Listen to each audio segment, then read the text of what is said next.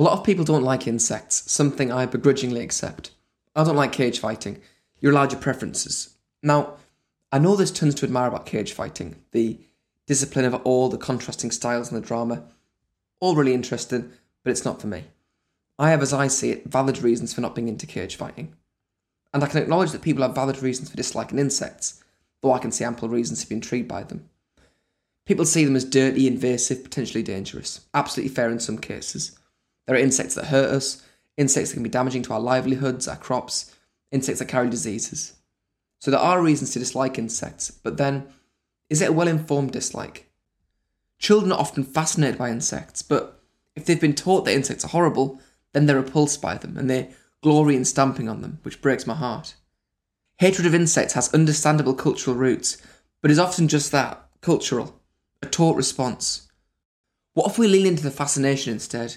Give ourselves permission to be fascinated by something which we're told should revolt us. In this episode, we're talking about cockroaches.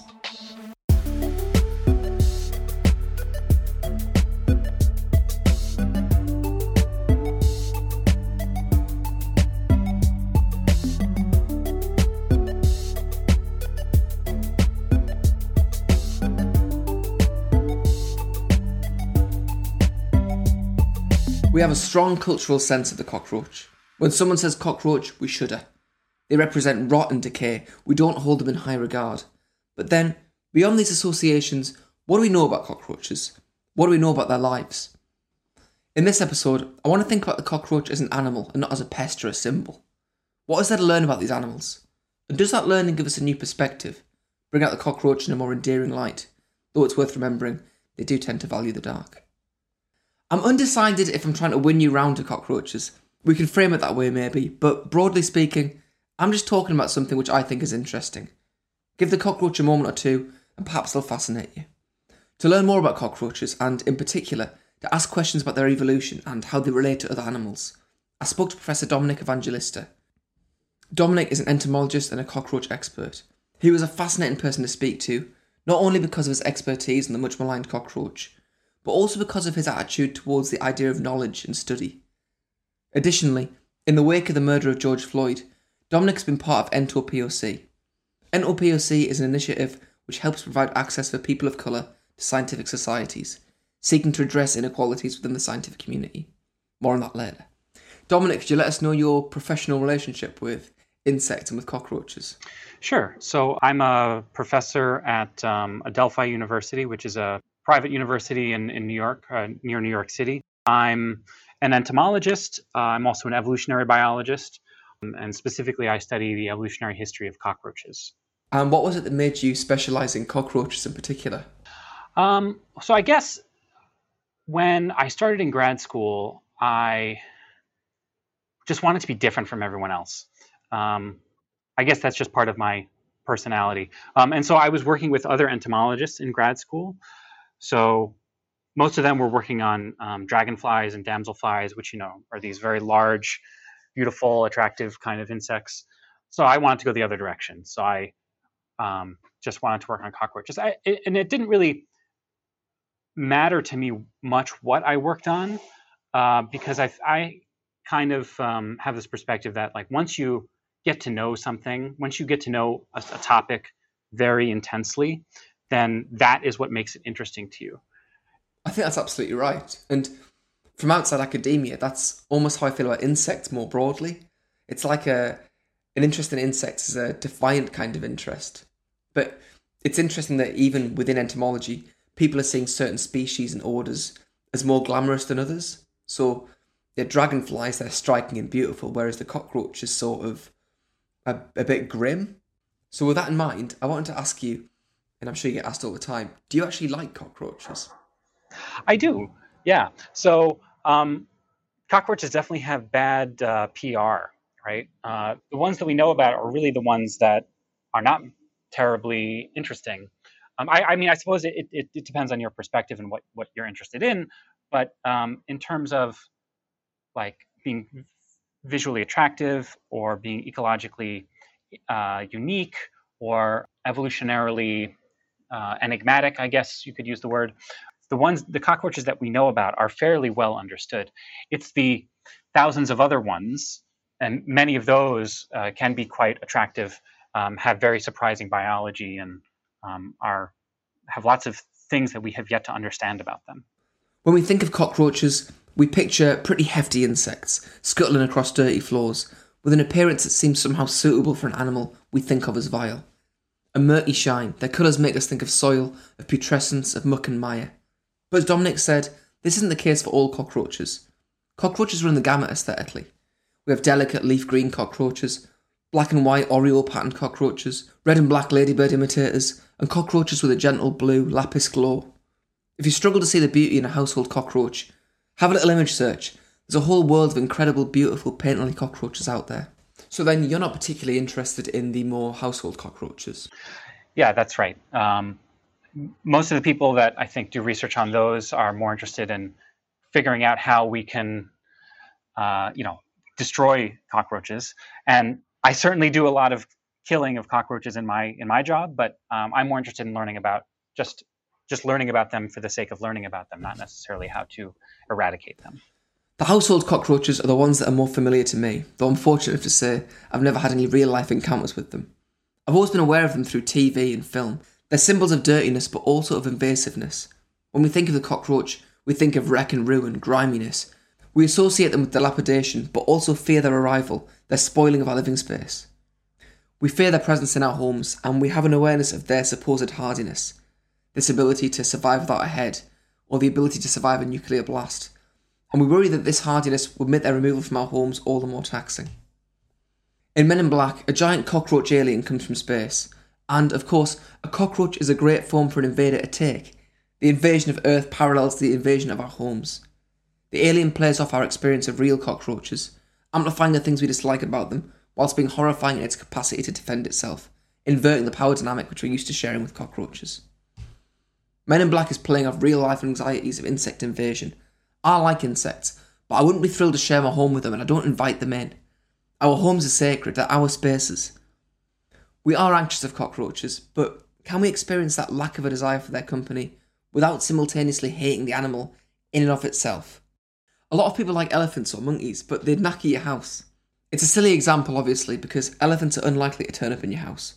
But then, cockroaches didn't evolve to live in homes. It's a habitat they've gained, sure, but they were around a long time before us. We have fossils of cockroaches from around 120 million years ago, when they coexisted with dinosaurs. Cockroaches are close relatives of the praying mantis, both likely deriving from more ancient cockroach like insects. Though most cockroaches will have originated substantially more recently than 120 million years ago, they're still millions of years old, predating humanity and our home significantly. This relationship between the mantis and the cockroach made me think about the idea of closely related insects. The cockroach and the mantis are close relatives, it said. But I want to know exactly what this meant and how it was understood, and so I asked Dominic. You can, of course, make the analogy to uh, like your your family. You're you're going to be more closely related to your siblings than you are to your cousins, um, and it's it's really very similar logic when we're talking about insects. Um, so, and the way we can kind of um, uh, visualize it is by going backwards in time. So, if you're starting together, uh, starting at the present with yourself, and you trace your lineage backwards uh, along with that of your siblings, you figure out when you share a common ancestor. So you and your siblings share a common ancestor with your parents. Uh, now, if you compare yourself to your cousin, you and your cousin share a common ancestor with your grandparents. So that's using that same logic. If we trace back cockroaches backwards in time with mantises, we see that they have a fairly recent common ancestor. That common ancestor I believe, existed about 250 million years ago. And if we compare cockroaches to any other insect and we trace them back until they have a common ancestor, that common ancestor is going to be further back in time, 275 million years ago or even further back.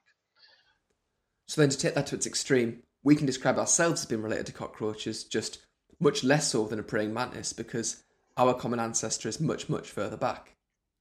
Absolutely, yes. So our, our common ancestor with with cockroaches probably goes back. Um, you know, I'm not even sure. Maybe like 600, fi- somewhere between 500 and 600 million years, I think. So I saw on your website some work you did with a fossil of what was thought to be a praying mantis, and which you've now recategorized as a cockroach. And I guess I wondered so a, a praying mantis and a cockroach look quite strikingly different to me and to a layperson, I guess. How are you able to make that distinction between a praying mantis and a cockroach from a fossil, given that it's not something you can dissect or look at particularly closely? Yeah, that's that's a great question. So, um, so first of all, uh, it is true that cockroaches and mantises look very different from each other, um, at first glance, at least. However, if you if if you're uh, if if you were to Google a picture of uh, a cockroach, um, and then you look at it from sort of a top-down perspective, like imagine the cockroach is below you on the floor and you're looking you're above it looking at it, and now in your mind you stretch it like like it's made of uh, clay, um, and you stretch it and elongate it. When you do that to a to a cockroach, it doesn't look very much different from a praying mantis. And in fact, there are some cockroaches that have this kind of elongate, more elongated body. And there are also some mantises that have a kind of a shorter, stubbier body. Um, and so it's true that in general, cockroaches look very different from most mantises, but there are some exceptions. Um, and so it can be kind of difficult to differentiate the two. And the other thing is, is if um, if you were, you said you found this on my website. So if you go to my website, there is a picture of this fossil, and uh, uh, you know, we think of we think of fossils as like these beautiful insects trapped in amber, like you know the mosquito in in the Jurassic Park movie, um, and some of them are some of them are like that. But a lot of the fossils that we have for insects are fragmentary. They're only isolated body parts, or even if they are the full body, you don't get a lot of detail or internal structure on um, those specimens. And so um, this, this fossil in particular is really just a wing. Uh, we have some very small fragments of some of the other body parts, but it's really just the front, one of the front wings um, that we have detail on. And uh, if you're just looking at the front wings, cockroaches and mantises look very similar to each other. Um, however, so we, we look in, in looking a little bit more closely uh, at this fossil than other than previous people had, and and taking a kind of broader look at what we know about cockroaches, uh, living cockroaches, we were able to find some characters that we think that some characteristics that we think indicated that this was probably a cockroach and not a praying mantis. But that being said, a lot of a lot of insect fossils really don't have um, don't have a ton of evidence in them for us to make uh, big claims about uh, their taxonomy or their evolutionary history or their behavior. So a lot of times when um, entomologists are working with fossils, they kind of have to work with what what they're given, and so uh, there's going to be some probably, I guess, I would say, a higher level of um,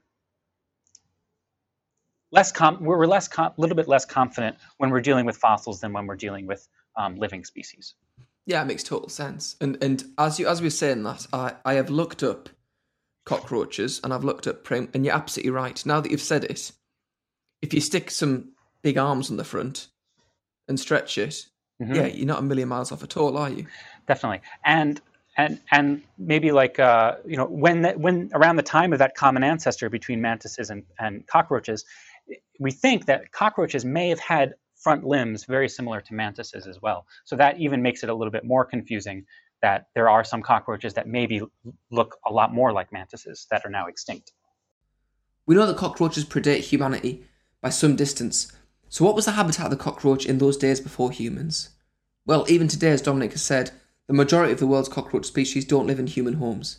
Of the thousands of cockroach species distributed all around the world, only a few are Viewed as pests. Cockroaches like damp, dark places. They most typically live among the leaf litter, among rotten vegetation. They thrive in the tropics and subtropics, where they're at their most diverse. These cockroaches out in the wild, colourful and beautiful and varied, are lovely in the abstract. But the fact is, people think of cockroaches as home invaders, massing in dark corners, scuttling for cover when the lights come on. Their evolutionary history, their variation, doesn't make up for the pest status of those few flagship species the German cockroach, the Oriental cockroach, the American cockroach, and the brown banded cockroach. When we think of these cockroaches, we don't think of individuals, we think of cockroaches as coming in groups. A solitary cockroach carries with it the sinister implication that there's a crowd close at hand. Let's talk about the fact that cockroaches come in groups. The fact that cockroaches come in groups might actually be something that you find quite endearing about them. Like us, cockroaches are social animals. They thrive in groups and are capable of familial recognition. They understand the cockroaches that are related to them. They've not attained eusociality like the ants, but nevertheless show extensive social behaviour. They're a little more egalitarian perhaps than eusocial insects, as all cockroaches are capable of reproducing and they don't have specific reproductive individuals. That is, except in certain cases, which we'll discuss later. The value that cockroaches derive from their social behaviour can be exemplified through experiments in which cockroaches are raised in isolation. Cockroaches raised in isolation show less interest in foraging, less confidence in exploring, and less success in finding a mate. These are animals that thrive on company. There's a few other interesting social behaviours we can observe in cockroaches. For example, cockroaches prefer to feed in a group, sharing a food source even if other food sources are available. They also appear to be capable of rudimentary group decision making. In an experiment, a group of 50 cockroaches were offered three shelters in which to congregate, none of which would accommodate the full 50. In this situation, the cockroaches would group themselves into two groups of 25, filling two of the shelters, leaving the third one empty. They want to be in as large a group as possible and will organise as such. Given the option to congregate in a full 50, this would be the option they prefer. So cockroaches love the crack and they like getting in the mixer and fair play to them. But as well as being gregarious as hell, cockroaches also tend towards being pretty nurturing parents. Cockroaches of different species have different parental strategies. Some lay their eggs inside an ootheca, a kind of leathery capsule containing numerous individual eggs. This the mother will carry for a time before leaving it somewhere safe to hatch, carefully concealing it with bits and pieces of debris. Other cockroaches are what we call ovoviviparous, which means that their eggs hatch internally. This gives them the appearance of giving live birth to their young, which are called nymphs. Nymphs are tiny wingless versions of the cockroach, which will then develop through a series of molts, as opposed to having a larval stage like a maggot or a grub. It's these cockroaches which give live birth, as it were, that have a greater personal investment in their young. For some, it'll be as simple as the mother acting as a place for the young nymphs to shelter, while their shells harden before they disperse. Others are capable of coddling the young inside their wing cases, and many cockroach mothers are able to directly feed the young on secretions expelled from their bodies. For the sake of the cockroach's public image crisis, and wanting to keep you vaguely on side, I'm going to move quickly past maternal cannibalisation of the young. If you're not impressed by cockroaches, maybe it's worth looking at the cockroach family more broadly. Cockroaches are an order of insect, the Blattodea, but there are other insects within this order that might appeal to you, even if the more classic cockroach leaves you cold. You'd be forgiven for thinking that termites were a kind of ant. They are eusocial, having a reproductive king and queen, living in vast collaborative colonies. Termites build some of the most incredible structures observed in nature vast pinnacles, chimney stack mounds threaded with tunnels. But termites are in fact a type of cockroach. So, if you admire these incredible architects, you're admiring a cockroach.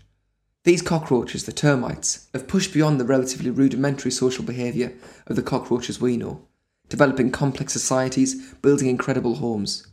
The cooperative eusocial behaviour of termites is presumably a development of the cockroach's preference for gathering in familial groups. Like many insects, and in a way that can be difficult for humans to relate to, termites and other cockroaches communicate largely through chemical means, essentially through the sense of smell.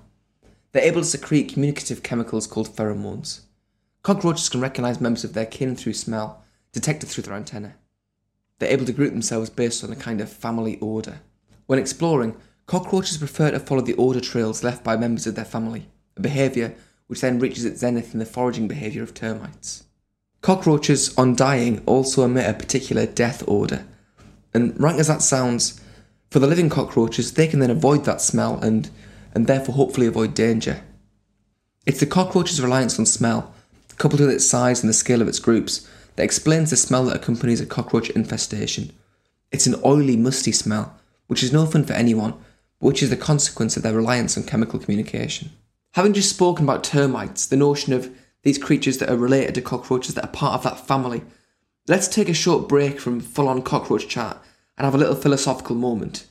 When I say the termite is a kind of cockroach, or cockroaches and mantids are closely related, what's the point of that information? Who cares? If we're being pragmatic, is there any practical value in uncovering the evolutionary history of the cockroach? This being his job, I put the question to Dominic.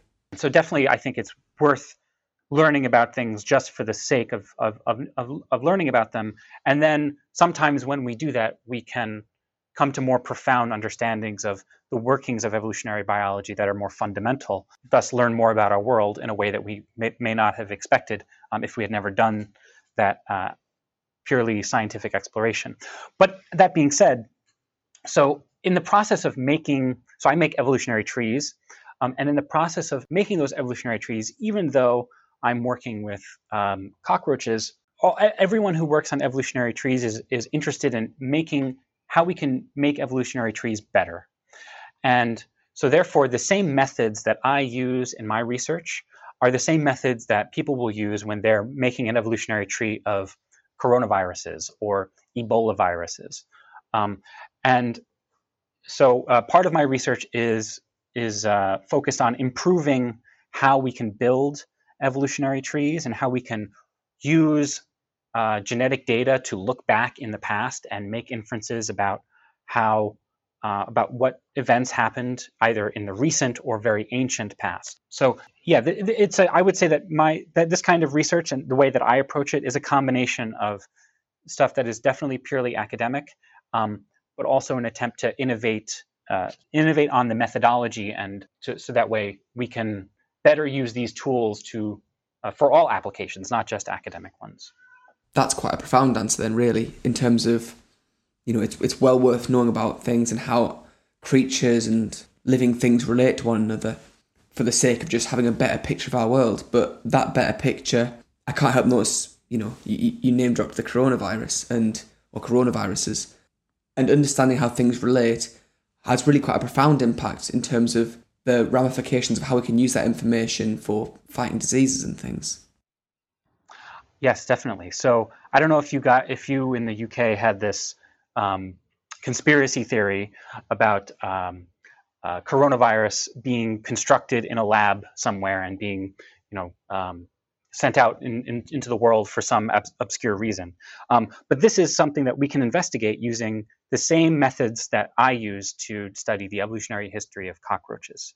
Um, so to to debunk that conspiracy theory requires um, just the knowledge of uh, uh, of, a, uh, of an evolutionary biologist, I guess, and and th- those people and people have done those studies to um, to investigate those kinds of things. Whilst we're talking about study, and before we wrap up the cockroach chat, I want to talk about ENTOPOC, an initiative which is addressing inequalities within the scientific community. ENTOPOC is a fantastic initiative and one better explained by Dominic than me, and so I'll pass to him to do so. So, would it be okay to talk a bit about ENTOPOC and your work with that initiative? Sure. Yeah. When uh, uh, when the world or when the U.S. and then the world erupted in protest after the the killing of George Floyd um, in the United States, you know, a lot uh, there was uh, there was a day where uh, all scientists or or many scientists stopped working in protest. I think it was called it was a hashtag uh, shutdown STEM. And so me and my collaborators, we took that day as a day to reflect upon what we can do to better, to, you know, perhaps we can't change the world, we can't um, change laws, we can't, you know, we, we can, but we can make small change in our little community. So we decided to look at the community of entomology in the United States and uh, address inequities in entomology there. So um, we did some research. We're going to come out with a research paper soon, um, and, and, based on the based on uh, data from the National Science Foundation in the U.S., we we show that uh, Black and Latinx people in entomology are highly underrepresented compared to the general population of the United States. That entomology departments in the United States are distributed in areas that are not representative of general of the general U.S. population.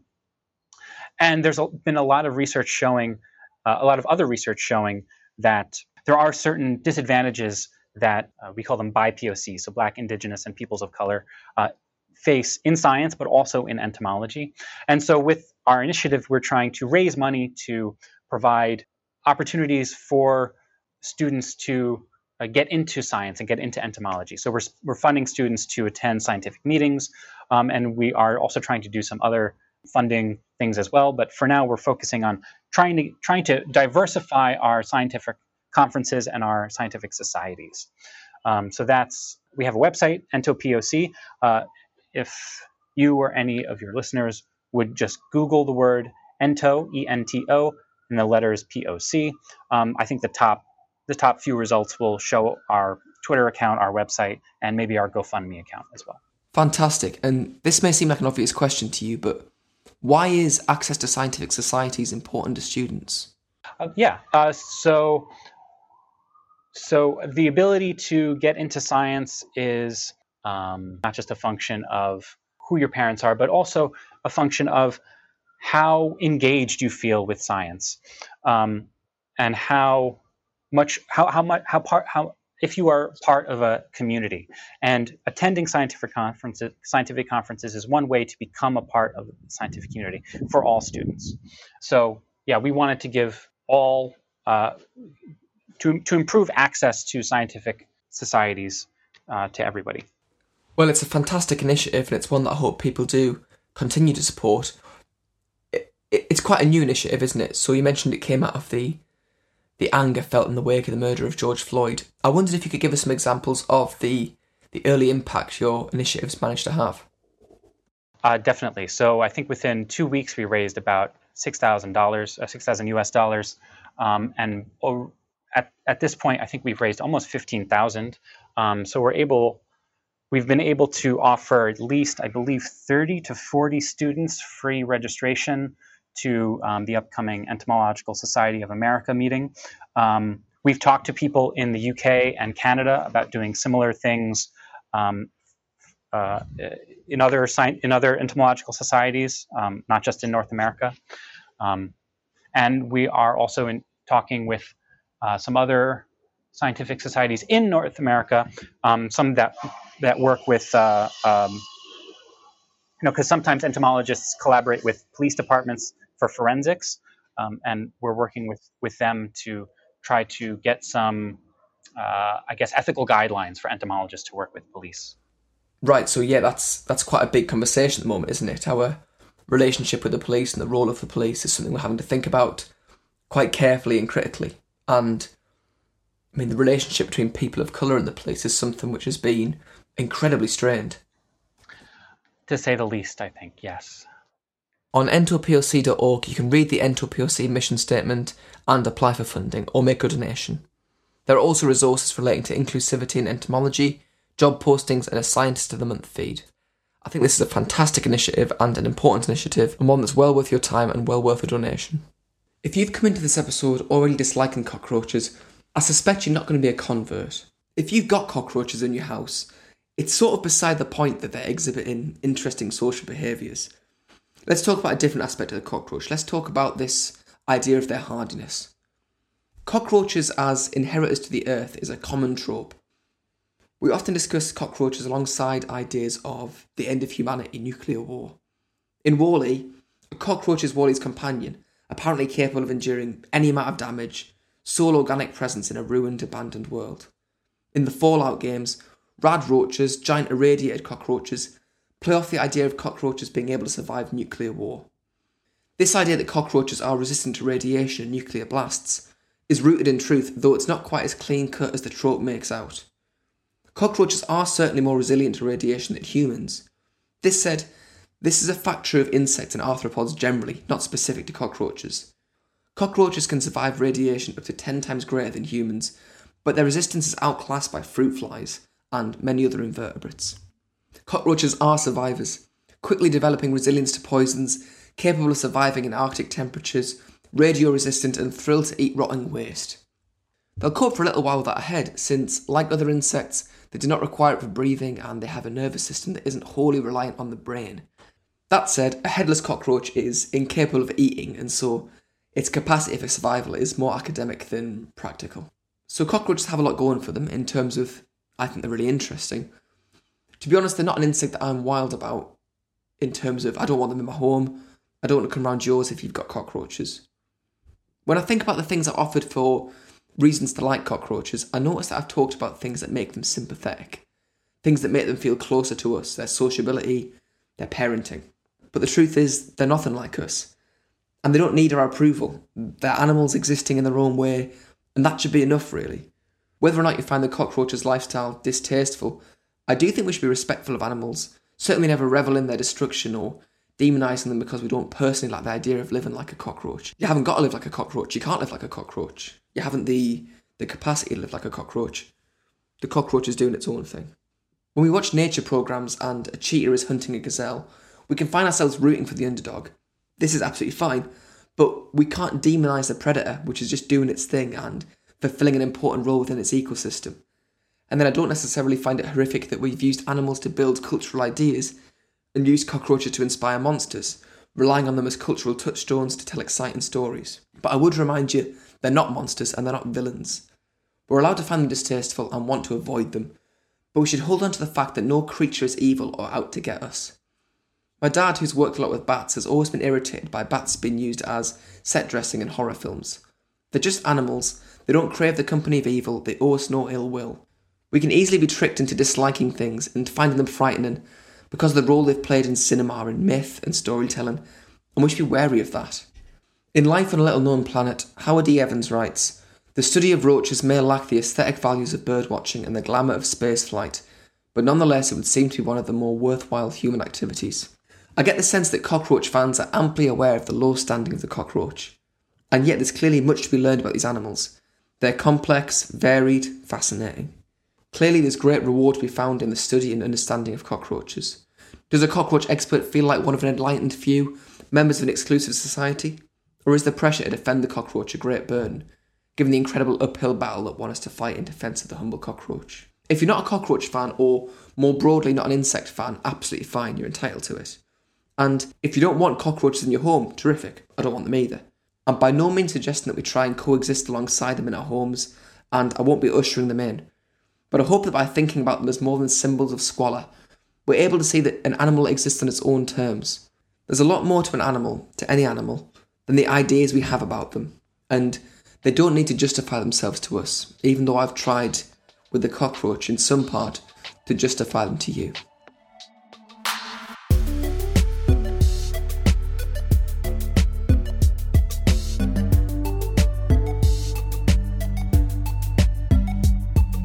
Grubbing in the Filth was written and produced by me, Tom Sharp, with music by Will Hatton.